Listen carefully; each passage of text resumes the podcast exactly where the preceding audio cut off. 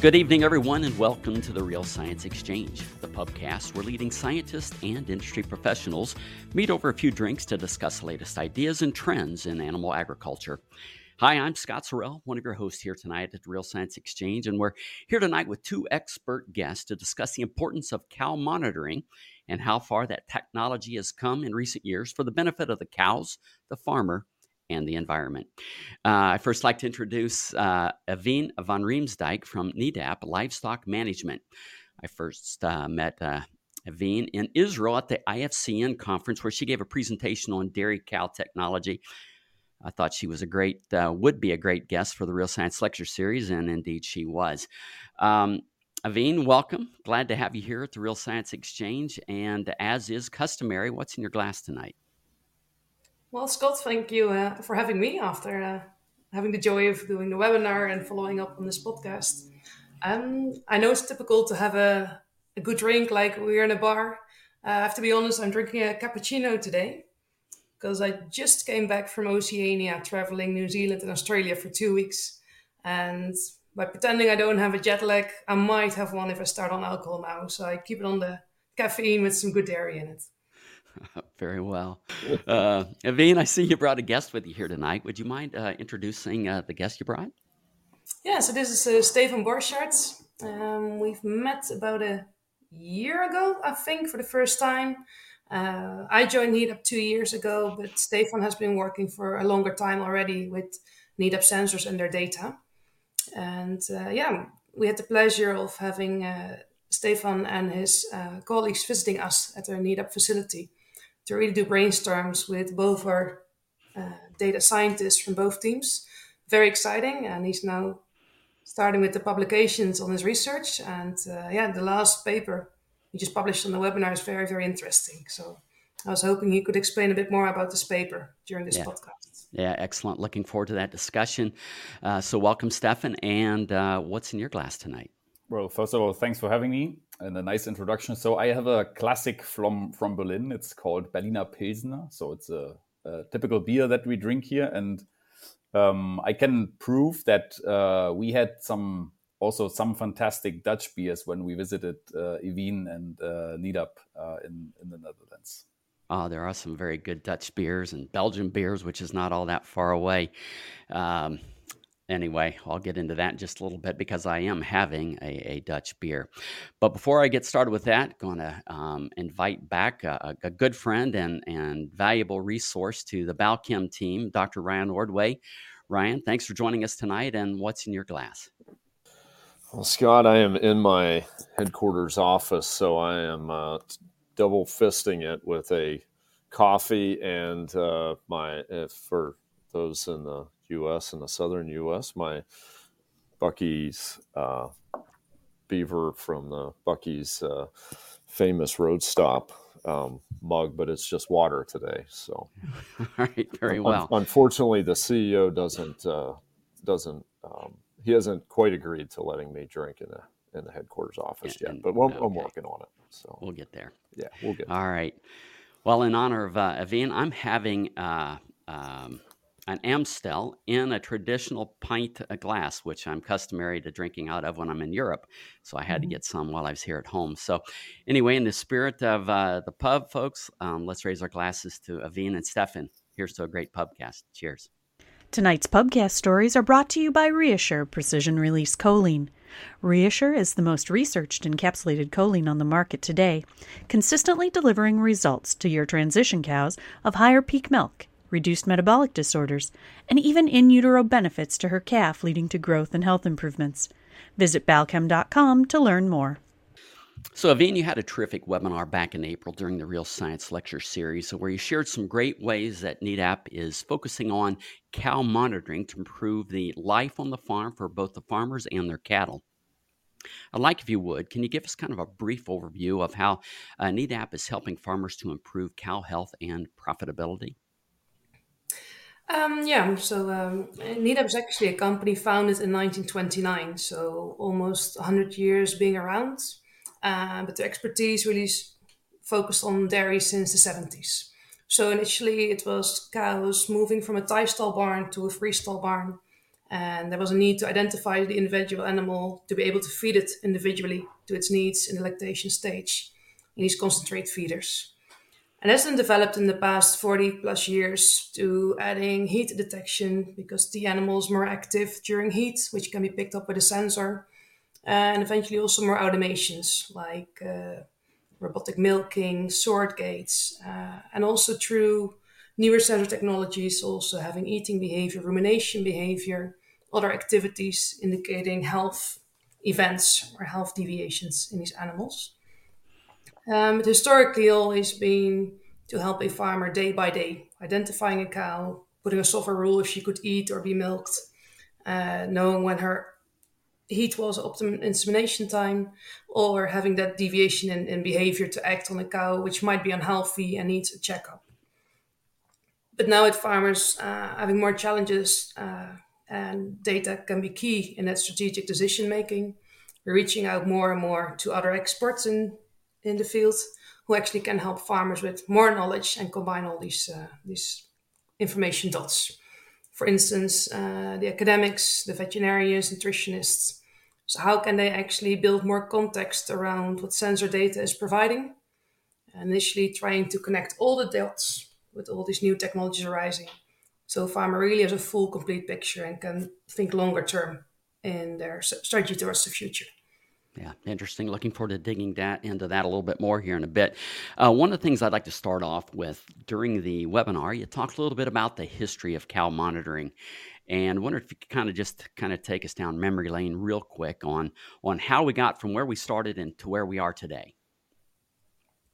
Yeah, so uh, initially it was a typical sensor just for identification, uh, but always been a solution in a bigger tool. So a solution to identify an animal in a feeding station and the feeding station would provide feed, or a solution to identify a cow in a milking parlor. And then you would know which animal was being milked if you had to separate her milk or you could combine with milk meter data. Yeah. Um, and that is then grown into heat detection with optimum insemination times and eventually with health recording too. The other thing what has helped building these sensors globally is, is integrations with farm management softwares because it's really hard to make decisions on each individual technology or tool you have. And that has really helped us uh, scaling.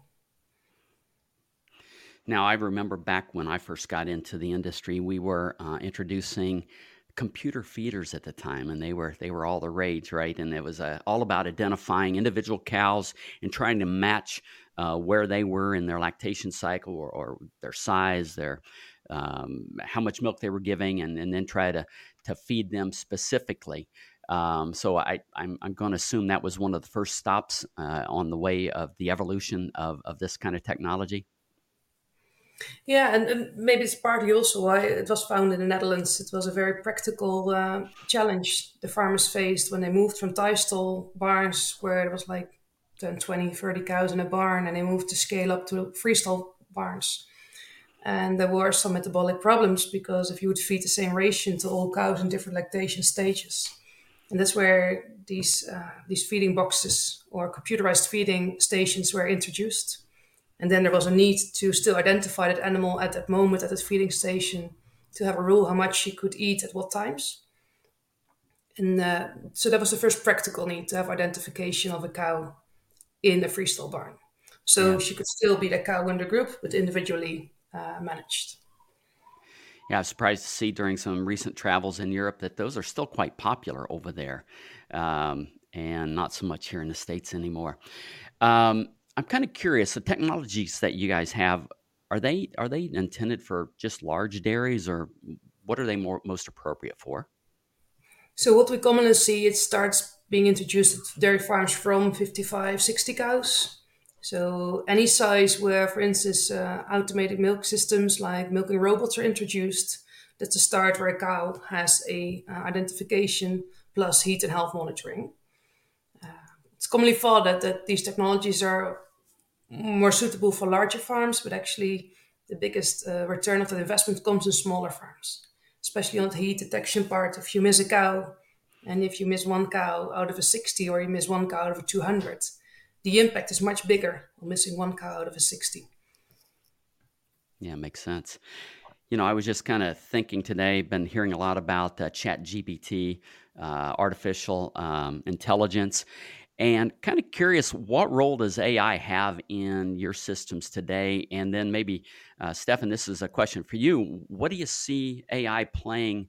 Uh, what role will they play in the future with this kind of technology? Yeah, so I'm a veterinarian by background, so I think our um, yeah our experience with large data is limited very quickly, and um, that I think was one of our smartest move a couple years ago that we hired a data scientist to make sense of all the data, uh, all the volume that we get from the sensors, and um, I think that's I think one of the limitations that we also see in our curriculum that most of the vets they have no clue how to deal with these kind of data. And um, what is interesting i think for us is especially this um, communication with data scientists. I remember the first time i had to explain him what is a cow in heat. And, and i think now he has a clear understanding okay what's the physiological background uh, behind that? And I, I think also he was able to teach us some very basic elements of coding. And I think artificial intelligence is becoming more and more um, an issue for us because with these large um, data volumes, we can apply some of these AI techniques to uh, make sense about the physiology. But I think for us, um, usually the, the biology of the cow is on the first spot, and then I think we we want to yeah make um, sense of, of these data um, and these kind of techniques can help us. So you mentioned biology. So the, the technology we currently have today is measuring behavior and then translating that into what we believe is going from a bi- biological perspective. Do you see somewhere down the road where we'll actually be measuring biology or we, will we continue down the path of measuring behaviors? Well, I think right now, if we think about these accelerometer systems, I think um, we measure behavioral response and then we translate that into something that is actionable for the farmer, like potential disease or heat. Um, but I think there are several other technologies available if we think about inline progesterone measurement or probably inline measurements of some substances that we don't know yet. So I think the future is bright. And i think what we what we see today even only with these uh, accelerometer, accelerometer systems i think that most of the potential that they have is unused. So most of the farms they simply have them as an alert generator for a cow in heat or a disease cows. But i think uh, as we have shown in, in this study that Evine mentioned but also in a couple other studies that there's more into it. Things like estrus intensity or resumption of uh, estrus expression after calving. So I think that's very interesting area right now. And um, I mean, there are also a couple scientists in the U.S. Uh, hardly um, working on it. So the sky's the limit. I mean, as we talk about precision, as a nutritionist, um, you know, as being focused on nutrition, it, you know, we're when we talk about overall profitability on the farm, right now we're probably spending a lot of money, maybe, or losing a lot of money either underfeeding certain cows on amino acids, on choline, on minerals, things like that, maybe overfeeding um, on some other ones. And I think, you know, as we get more of this data and can really aggregate it together and get closer to understanding that biology, it's really going to unlock the potential for precision feeding, which is better for everybody, more profitable for the producer, and certainly um, healthier and more productive for the cow. So, very mm-hmm. exciting. Yeah. Evine, you had uh, part of your, your presentation title was Revealing Her Secrets. And I found it interesting that you, you talked about the fact that a cow is a prey animal, and so that they're very good at hiding those secrets, right? And because they, they don't want to be be eaten. And and I'm curious. So, what kind of what buckets would your technology focus on in terms of what areas do you want to reveal those secrets? And I heard Stefan talk a little bit about uh, reproduction. Where else um, are you guys looking to to monitor and reveal those secrets? Yeah, I would say that's um, heat shield express. Uh, that's a pretty strong hormonal uh, response. So uh, that's what you will still see when you're in the barn, given that you're in the barn. So that's where sensors really help you to find these cows who have maybe shorter heat periods and finding them more maybe at times when you're not in the barn or at night. Uh, plus, these sensors help with explaining when did the heat start and when did it reach a certain level to confirm it's a heat, and it helps calculating the optimal insemination time. Um, so it's not really cow hiding, but just helping you seeing our whole heat behavior while you're not always there. The secrets we're revealing is, like you say, that, that cow being a prey animal. So our instinct, even if she would feel weak, is try, right, to stay with the group, act like the others in the group, try not to stand out. Interestingly, because she now carries a device which tracks her 24 7, and that device actually learns about each individual animal's rhythm. So we see even in the same farm under the same management and feeding times, every cow kind of has her own rhythm, and that might have to do with her age, with a hierarchy when she's eating, when she's resting, and then also when she's ruminating. So it doesn't matter what she does in the day, as long as she's very consistent, because cows are actually very nice to predict because they're so consistent. Revealing her secrets means the sensor will also pick up when her eating time, de- eating time deviates, her rumination time deviates, maybe her inactivity goes up, or she shows other activity. So even though we're still not diagnosing what she has, we're just creating the indication something is off because she's having more inactive hours, she's eating less, she's ruminating less. Uh, depending then on the checkup by the farmer, it can be different sorts of, of health incidences. Sometimes it means she stops eating very rapidly. That's what we see with those displaced abomasums. Sometimes only rumination goes off. Uh, if it's something maybe with her legs, she might rest more. So we can still not diagnose what she has, but at least we create an alarm to uh, someone at the farm check on her because something is off in her daily rhythm. Do you see the point where we will, um, maybe through AI, have the ability to diagnose the problem specifically, other than just saying, "Hey, there's a problem here"? Well, maybe Stefan can even comment better on it because I know he knows a lot about transition disease and he's looked into different behaviors around transition disease. Um, what we commonly see is they do deviate and the patterns look pretty similar, even with different transition disease. But Stefan might be able to comment more on it.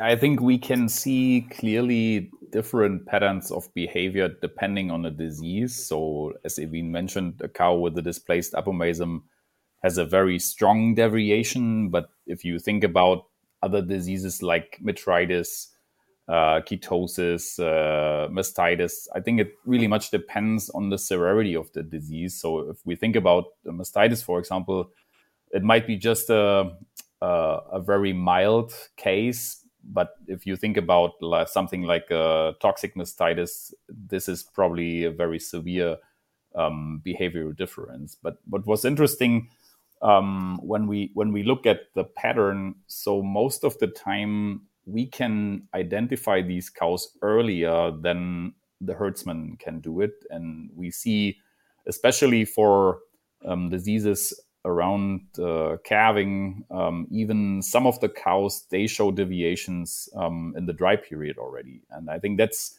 really interesting. If we would be able to predict which cow would um, will be um, sick and which cow will be healthy, I'm not really sure if we right now if we are able to um, yeah tell the farmer what is the disease but I think um, the sensor is just a tool um, that can help you. But at the end, I think somebody has to make a decision and has to um, has to make an examination or an, a proper intervention.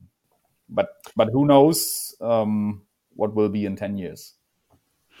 All right, I'm kind of thinking, you know, we've got technologies that can measure milk output, they can measure conductivity, which is maybe, you know, is related to mastitis. Maybe there's, uh, I know, some hormone detection. And so maybe as time goes on, we'll be integrating some of those data into the behavioral data and be, be able to predict that much more. Sorry. Well, yeah, go ahead. Yeah, I was, I was just going to ask a question. So being that you know, back on a comment about herd animals, is there, are you doing any predictions based on overall herd behavior? Because as, as you mentioned, Evine, with, you know, an animal that gets sick and, or not quite feeling well and as uh, hides her, hides her secrets, um, so to speak. I mean, the rest of the herd, I think, will normally react to that as well. So, are there any predictions, predictive data now, or maybe that you're trying to gather in the future to look at other animals and see, okay, maybe they're not the ones that are sick, but their herd mate is, and it's impacting them out of, I mean, use the term concern, but as they are, you know, work as a herd, is that uh, is that possible today or in the future? Or? Yeah, so, so how it's being used now is um, it would still depend, and, and it can be a bit tricky on data entry. How do you find where this cow is? She's wearing a sensor, mm-hmm. uh, but now it's about integration farm management software. Is she assigned to the right pen in that farm management software? But on larger farms where you would say you have your uh, uh, your low production group, your high production group, your dry group, as long as the cow the data is entered correctly, she is in that pen, you can compare her to her uh, to her pen mates. And you still need a larger group to get a conclusion. So if it's a dry cow pen with three cows, yes, she will deviate. Um, but how it's now commonly used actually on these larger pens. If she's in a high production group and animal deviates, the dashboards will already tell you how much she deviates from the group average. So now you already know if she's the only one or if the whole group is at the same level. It can also actually combine the data points from different cows in the same group and create a group alert. And that will might tell you something about uh, the feed being off or not being fed at the right times. Because if they go down in eating time as a group, then you know there's something else you have to change. It might not be the health, it might actually be feed management. The other nice tool is uh, on this dashboard, you can actually show how many animals are eating at the same time and it will actually help you optimize your feeding strategy. It will tell you if there's always feed available. Sometimes on farms, we see gaps, there's no feed in front of them between 4 and 7 a.m. because you see 0% cows or close to 0% cows eating between 4 and 7.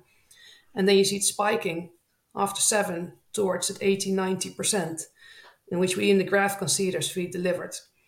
So then that group data will definitely help you explain, hey, maybe we should push up the feed more often. We should feed more often. We should feed fresh feed. Uh, they'll stop eating and there's feed in front of them. There might be something wrong with the feed. And that's where you guys are experts on, right? That's definitely where I see a role of a nutritionist to, to work with these group uh, patterns. Yeah, so I think I can add to this. I think one of the really nice features is this uh, group level monitoring. So before we always use time cam- time lapse cameras to evaluate um, feeding management if we troubleshooting herds. With these sensors, I think you can you can um, really dig into the feeding timing, but also probably the amount. And I think it's really helpful. And one anecdote that I always tell now is um, one of the farms that we work with they applied a NEDAP device to the tractor that they use for pushing the feed. And with with this tech, you can actually um, tell when they move the tractor and when the feed was pushed. So I think it's sometimes the farmers invent something that we didn't even think about and i think that's really really interesting for us to to use the data not not only for the individual cow but also on a group level. That's funny. Pretty, Perhaps uh, we should put the monitors on the on the farmers as well. yeah, yeah, that's pretty uh, pretty brilliant. One one question I had, uh, and this is maybe um, into a slightly different topic, but I'd actually Evine was at a uh, uh, conference in the Middle East and um, met some folks that, or it's actually a Dutch company that uh, is a lighting company, and I was pretty. Uh, I, I, got to speak to them quite a bit over the course of the week, and it was really fascinating to me. I mean, of course, that research has been out for a while in in dairy with uh, with lighting and things like that. But is there any integration into some of your sensor data where you can actually look at that photo period effect with some of the new lighting, LED lighting that we're installing in barns and being able to capture that data along with some of the other biological data that we're trying to move towards. Yeah, at the moment, there are no practical applications, but we know it could be technically feasible, especially with more and more companies moving towards the cloud. We're moving to the cloud too. And it allows you actually to create better connectivity between smart devices on the farm. So we foresee that that fully smart barn, where actually all the devices could talk to each other. And that could be the future. Um, we are looking into, we have a cow positioning system. And at the moment, it tells a farmer where a cow is in the barn. And it's very practical for uh, robotic milking systems. There's always these few cows which don't show up. And if you've a three, four row barn and you have to find her, that's quite a long walk through the barn to find the cow to fetch her. So now it's practically being used, literally real time knowing where the cow is, finding her and getting her to the robot. But to work with different uh, universities actually and colleges who look into that position data of the cow. Does she have preferred spots in the barn? Uh, uh, what's her daily behavior throughout the barn? Is there a social uh, structure in that barn? So we can foresee those type of technology in the future uh, being able to talk more to each other. That's still a long, uh, long way of development to go. Yeah, I think one of the major drawbacks in the industry is the integration. So we are involved in a project where we have sensor data from an activity monitoring system. We have a sensor in several pens that's measuring light, temperature, humidity, CO2, and ammonia. And then we have a camera that's uh, evaluating the condition of the cow, but also we are looking into lameness identification. Hmm. But I was not aware of the problem to bring these different technologies together into the herd management software? Because i think the for the farmer it's a real struggle if he has five different screens and then he has to come up with a conclusion from these five different sensors. So i think they want to have a simple solution um, within their DairyComp pc data whatever. Um, and i think that's right now to me one of the major issues is how we can bring these data together to uh, make smarter decisions. And I think your your example with the light is, is on spot. So I think um, really really interesting. I think that's where AI can really come into play, right? I mean, it's not just bringing the data together; it's then interpreting this mass yeah. amount of, of data and and what does it mean, bringing meaning to it.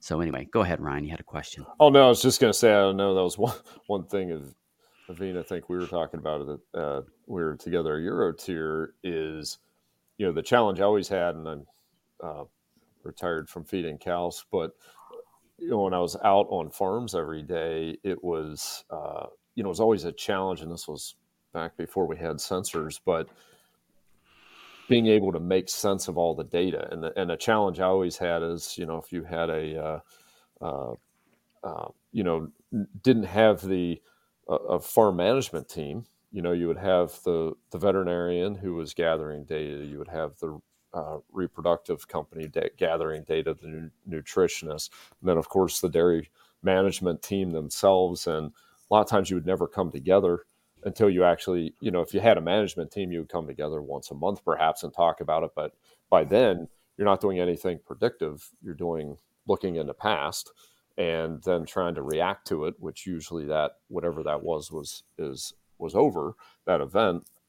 Um, so I think I, I, completely agree. I think it's exciting to be able to have something that can integrate it in real time, and then provide data that is actually um, sort of already uh, sorted through, so to speak, to give give you something that is predictive and understanding to everybody. Because otherwise, you have so much data out there. I mean, it's just like our smartphones, right? You have so many different apps and so much data that most of it goes unused because you just don't know how to aggregate it into one uh, seamless event. So I think that we can get that figured out, and I think Scott, your your comment on AI will help us to do that.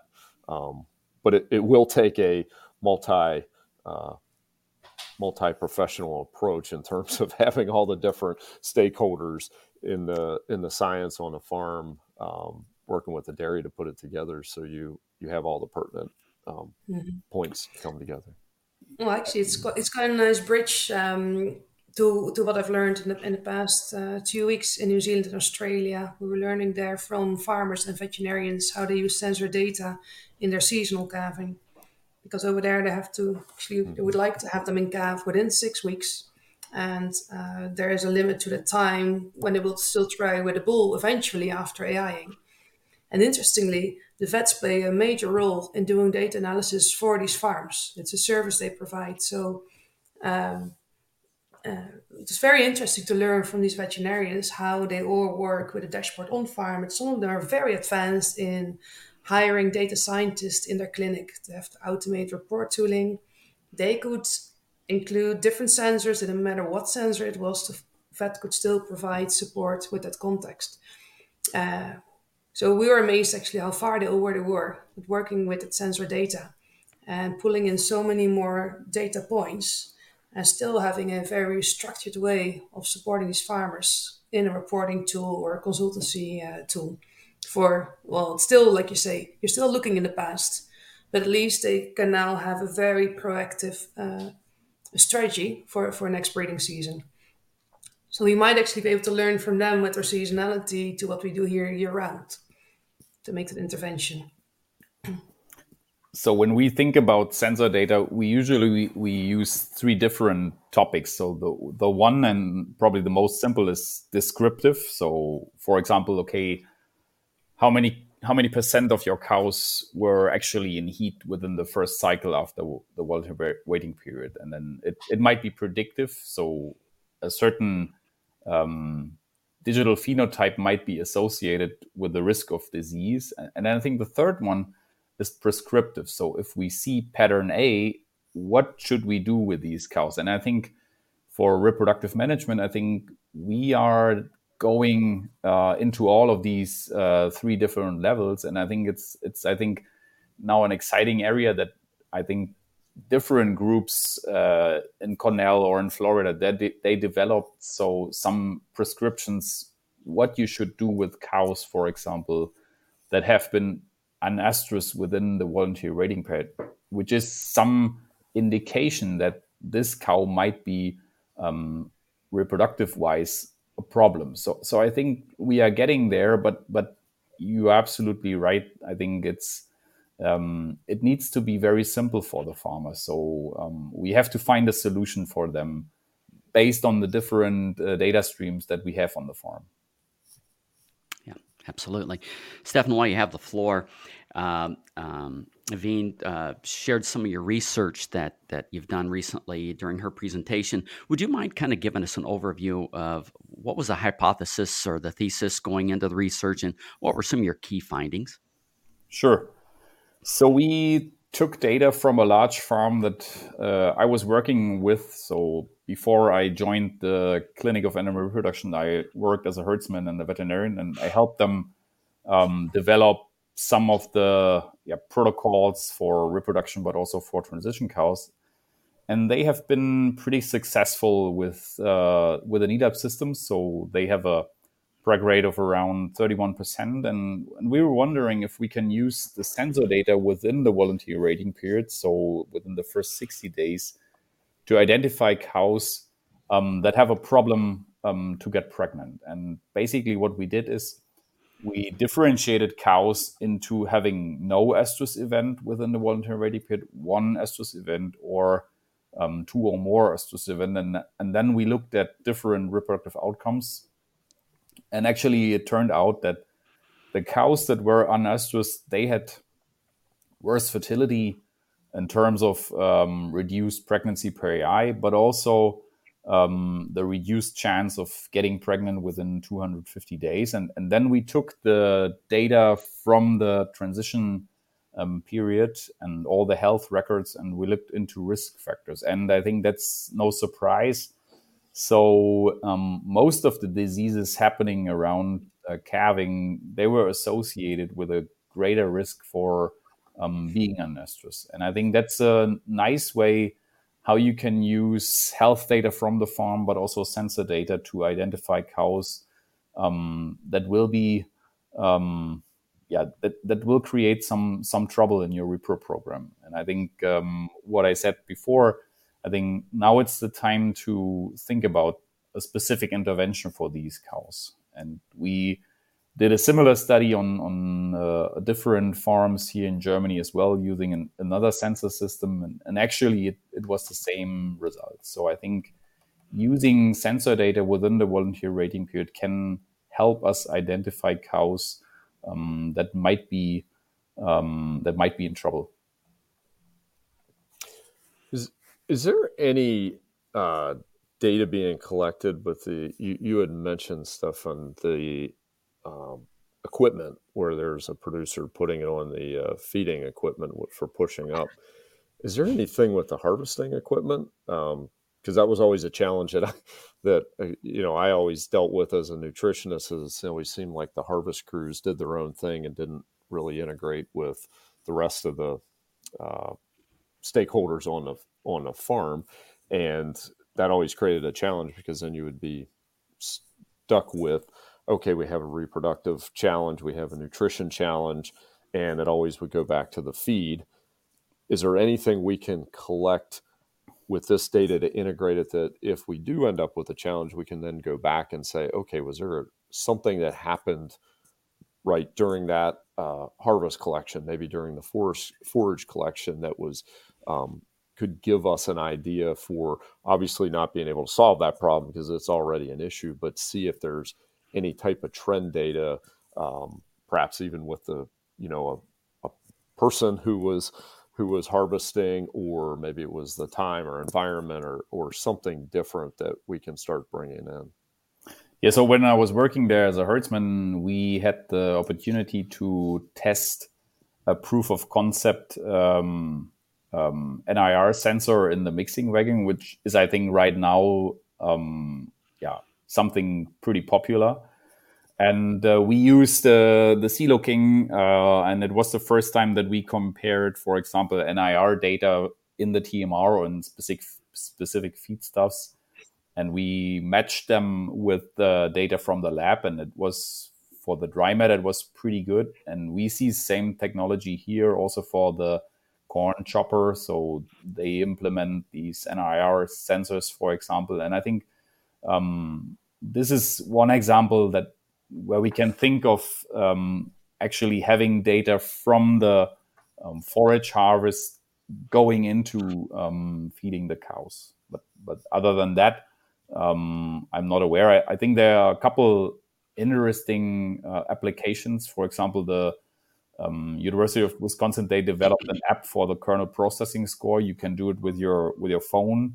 Um, so I think there are several things out there that, that might be interesting, but but as a veterinarian, usually I focus more on the on the cows. But but it's definitely always a discussion that we have when we run into problems in transition cows. So usually go back to the basics, um, including um, feeding management, as as I explained before. So so I think a time lapse camera for me is usually uh, worth more than a blood sample, and I think that's probably an area where, where we see most of the of the issues happening on the farm. It's not the complicated stuff. Usually, it's it's the basic things that can go wrong.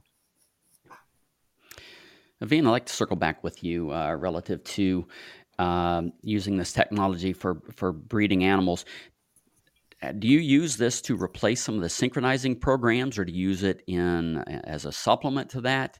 Can you talk to that just a little bit? Yeah so um, the, the examples where we see it is is uh, it can be a tool actually uh, i think even on that farm where, where stefan has done his research. We start actually with visual observation a combination of course with the sensor technologies. So the sensors pick up cows and heat uh, they confirm them, breed them, but they put a limit on it. So there is your voluntary waiting period. You're not breeding them. You can use sensor data to already understand which cows are cycling. So when voluntary waiting period stops and you can breed them, you will breed them uh, without hormones. It can also be used as an intervention actually to understand these cows are not cycling correctly. And Stefan knows more about what could be done.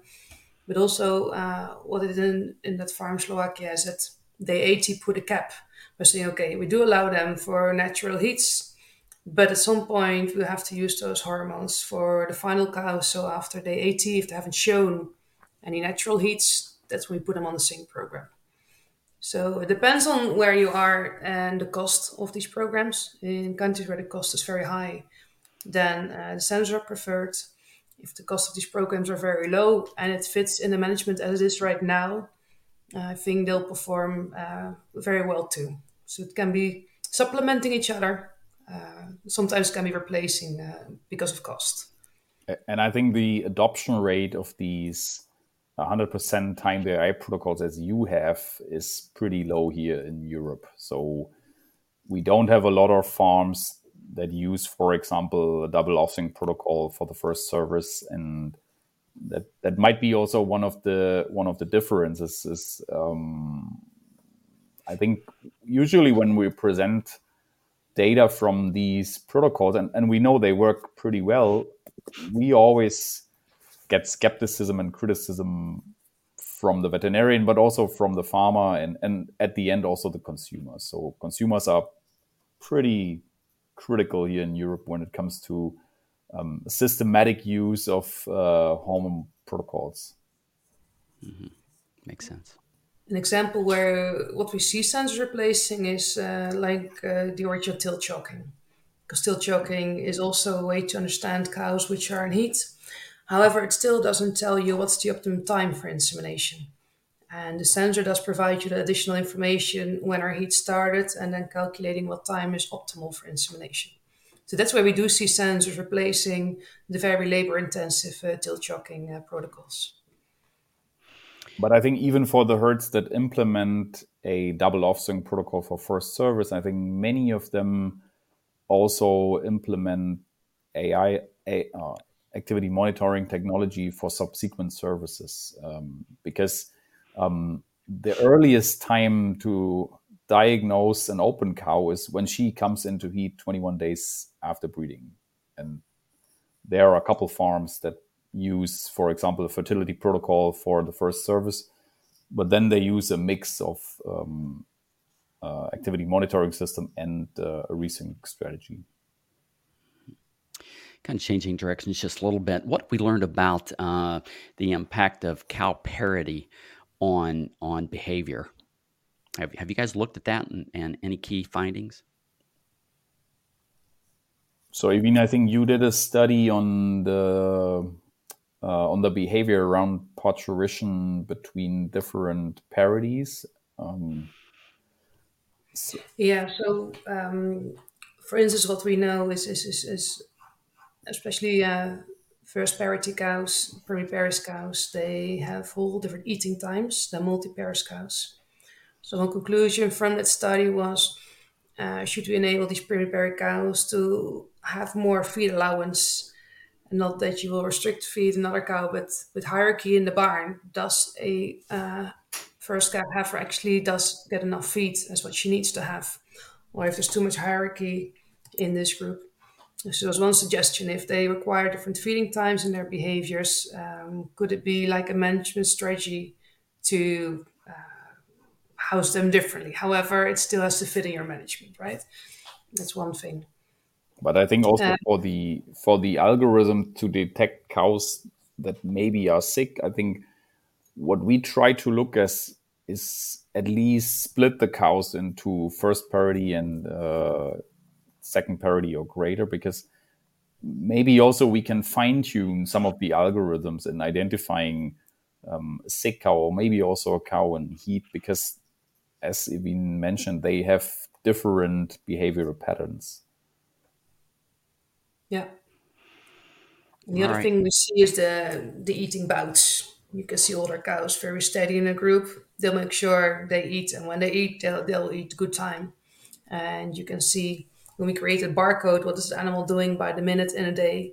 Um, you can see younger cows having more restless behavior and older cows having way more solid behavior because, well, they know the hierarchy in the group, they know where the good feed is, they know where the good cubicles are. So, uh, again, there's something where these animals might be telling us more about than what we're actually using at the moment.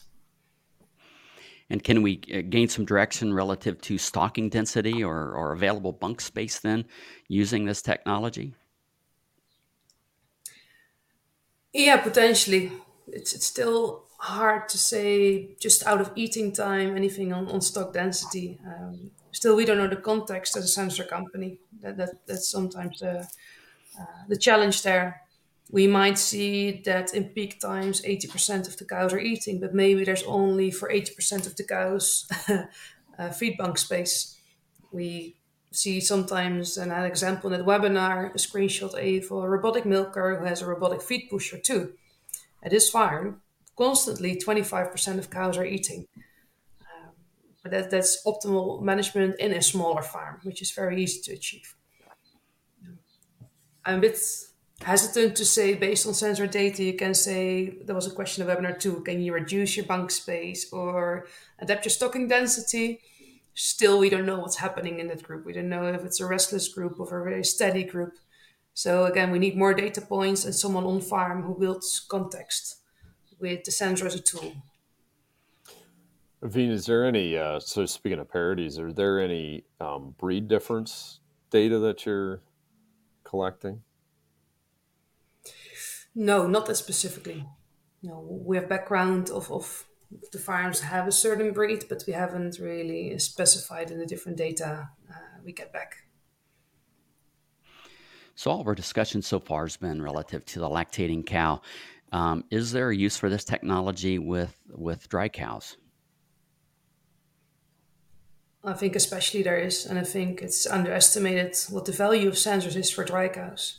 And very commonly, unfortunately, we see that usually the housing of a dry cow group is just outside antenna range. And at the moment, a lot of farms think that's okay. We rather see the cow year round. Again, Stefan knows more about transition disease, but I think how a dry cow behaves can already be a predictor of how uh, easy her transition will go. So we really say there needs to be more information being generated about these dry cows and that can help her during transition. But Stefan uh, might be able to comment even more on it. Yeah, so I think when the farmers adopt the sensor system, I think most of the time what they are really curious about is that they they are already some cows in the close-up pen showing an, an, an health alarm and i mean to be honest most of the time they wouldn't realize that these cows are actually sick without the sensors. So I think that's quite often that um, that they um, run into these kind of cows that have some indication of sickness behavior actually before parturition. So I think that's something that that uh, that we've noticed, and then um, for these controlled energy diets, I think some of the farms they use the group level um, feeding, but also rumination behavior, also as an indicator for sorting. It's more anecdotal evidence, but uh, nothing proved with scientific studies so far. But but actually, I think that's quite interesting. So one of the farmers told me that when they have poor um, poor quality of chopped straw, they can see a different pattern in, in feeding and rumination behavior. You know, while we're on the subject of uh, life stages, what about the calves? Are any opportunities to use these kind of uh, behavioral sensors on calves? Yeah, so unfortunately, the way these sensors are designed for the cows, they don't work in, in very young calves. And that's really because cows are very stable in their behavior. And you have a context here. You have a calving date, you have um, a lactation curve, which is predictable with calves, and I have a pretty long history already in calves. Uh, that would be my wish if it would be easier to measure and man- manage them with sensor data. But they develop so quickly, and their behavior changes so quickly. So, from a very, uh, as again, nature uh, instinct makes that a calf tries to hide the first couple of days, doesn't move as much, then it starts exploring context might be different. It might be an individual hutch, it might be a paired housing, it might be a group, it might be an auto feeder. So for an algorithm, it's really hard to learn, especially when a calf changes every day and becomes uh, Uh, expressing different behaviors every day. Like what's the standard then? However, I do really like what these current auto feeders already provide. I've seen the latest apps these auto feeders provide. It's but again, it's a lot of information. So I think there are already good sensors for calves, especially on these auto feeders. What would be now ideal is at some point where we can connect the dots as well. Does uh, events in early calfhood based on maybe auto feeder data or other records being entered in farm management software can it be connected in your first calving heifer's behavior? Can we really complete complete that cycle? Very well. Um, kind of curious as we kind of get toward the end of this. If you look into your crystal ball, where's the technology going to take us, let's say in 2050? What does it look like? We've, we've already talked a little bit about this and, and integrating different technologies, but so what's what's a life in a farmer, a day in a farmer's life look like? Does he just show up uh, uh, to his desk in the morning and the and the computer spits out, okay, go do this? and uh, that that becomes uh, a farmer's life. Or give me an idea of what what you guys see uh, the future looking like. I think we, we, we have to realize we're still working with biological creatures who are in an environment, they're always subject to an environment. So I don't think with AI would be always be able to predict how a day will go or what the day would be like simply by the output in the morning. Um, I usually like the quotes from from especially actually Dutch farmers who moved to Canada and US to scale, and they moved from a small family farm to a big operation, and now they're managing their staff and people, and they commonly say, "Oh, mm-hmm.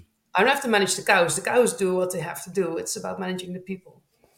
So I think that crystal ball, I think staff on farm, there will still be staff on farm, but uh, they will do more specialized work instead of having to do all the routines in a day. Uh, so it might have even a bigger effect on the people on the farm than on the animal on the farm. But, uh, that's the crystal ball, right? We don't know yeah. how smart we get. Yeah. Yeah. Well, I, Stephanie, I, do you have any thoughts on that? Yeah, go ahead. Yeah, I think even even if we see um, the farms getting bigger and bigger, I think with the sensor technology, but also with other traits like genomic data, we come back to um, an area I think where we precisely can manage cows on an individual base. I mean, Ryan, you mentioned the precision feeding. We see some parlors actually offering individual um, concentrate uh, based on specific patterns, and I think we we see this also for reproductive management that we might fine tune reproductive management for individual cows. So, so I think in my crystal ball, I I would think that we are probably better able to manage individual cows based on their needs, um, whether it's feeding, but also reproduction and maybe also um, the health monitoring side of it. Very well. As we kind of move toward uh, last call here, is there any big topics that we've yet to cover? You know, Stefan, what you had just said, um, you know, it's interesting what what what was once old is new again. You know, back 1970s, 1980s, every parlor had a grain feeder. You know, it was a very non-specific. You know, each cow would just get a dump of grain, and more of it was just to get them to come into the parlor and things. But it seems like we're moving back now we have the data now we have the information we're sort of you know we didn't necessarily have it wrong originally we just didn't know what we were we didn't know what we didn't know um, and it's it's interesting as we move back towards that precision feeding that some of the technologies that we used to have are coming back, but this time actually with purpose mm-hmm. and uh, an understanding of actually what we're what we're trying to accomplish. So it's uh, I, I, find it fascinating when you look at the look at the historical side of things. That it's uh, you know looking yeah, in the past, yeah. we can learn about the future. Well, actually, Ryan, to complete the, observation, yeah, um, we see a big trend in the necessity of proper animal identification again. So at the beginning was the original question: Can we identify an animal in a group with accurate identification? And it's it's it's very important, actually, becoming more important again and again, like you say, individual feeding, identification in the par in the parlor, sort gates Because if you don't have proper identification, you're still not being able to manage the animal individually. So it's an observation we have to. We go back with a technology which has been proven for so many years, and that's key at the moment. Yeah, and I think I just mentioned the genomic side. So what we are really also um, paying attention to is the connection of a digital phenotype, like for example, um, estrus expression and genomic data. So we we just started a couple projects where, for example, we were able to show that cows that have a higher genomic merit for daughter pregnancy rate they actually uh, have a higher chance to resume estrus cyclicity. They show stronger estrus expression. And I think the sensor data might also help us to identify new traits for genomic selection, for example, which is, I think, very, very interesting. Hmm. Yeah, great conversation and they have indeed already called last call then. And with that, I'm going to ask you guys to give us one or two key takeaways that the audience ought to take with them today from the conversation. And Ryan, as our special co host today, we're going to start with you. Tonight's last call question is brought to you by NiaShure Precision Release Niacin. Niacin is a proven vasodilator for heat stress reduction and a powerful antilipolytic agent for lowering high blood NEFA in transition cows. Protected with Balchem's proprietary encapsulation technology, you can be sure it is being delivered where and when your cows need it. Learn more at balchem.com slash niashure. Oh, um, I think the biggest takeaway I have is I think don't underestimate technology. I think, uh, you know, those of us in the worked in the dairy industry long enough know that – we tend to shy away from data until the last possible moment. We look, you know, at the I'll say average consumer iPhones, things like that, and we think, oh, there's no application for that in our business. And I think we're quickly seeing that we may not be um, adopting things fast enough. So, you know, everybody needs to keep their eyes and ears and more more specifically minds open to uh, to ideas and, and things that can work. Yeah, well said, Ryan. Stefan, what, what comments do you have for us?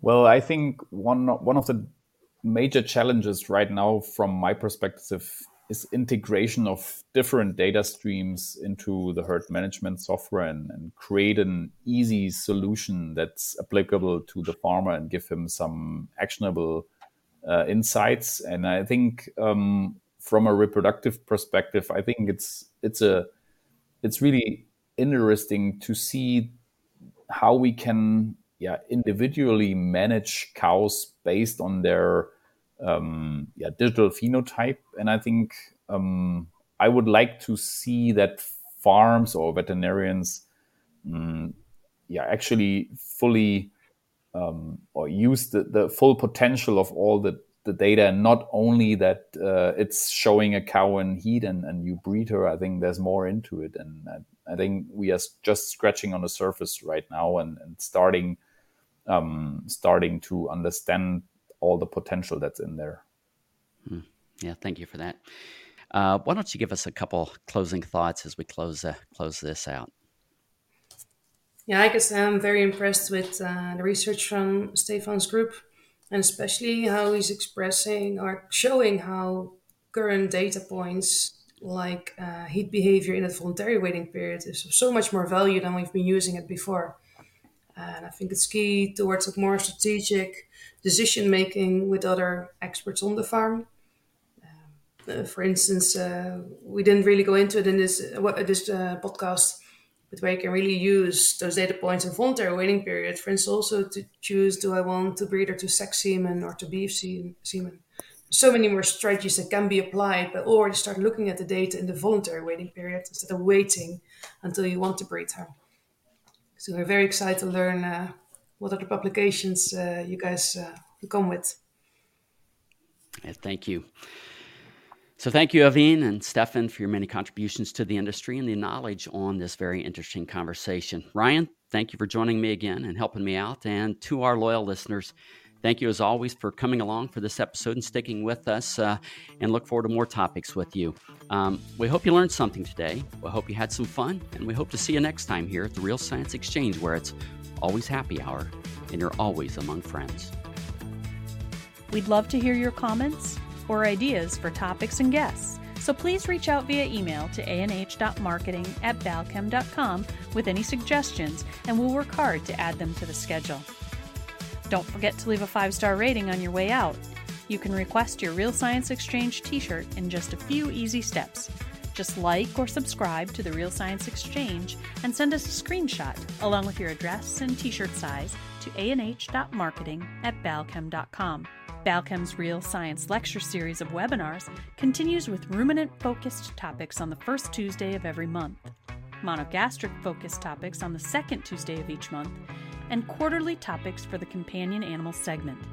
Visit balchem.com slash realscience to see the latest schedule and to register for upcoming webinars.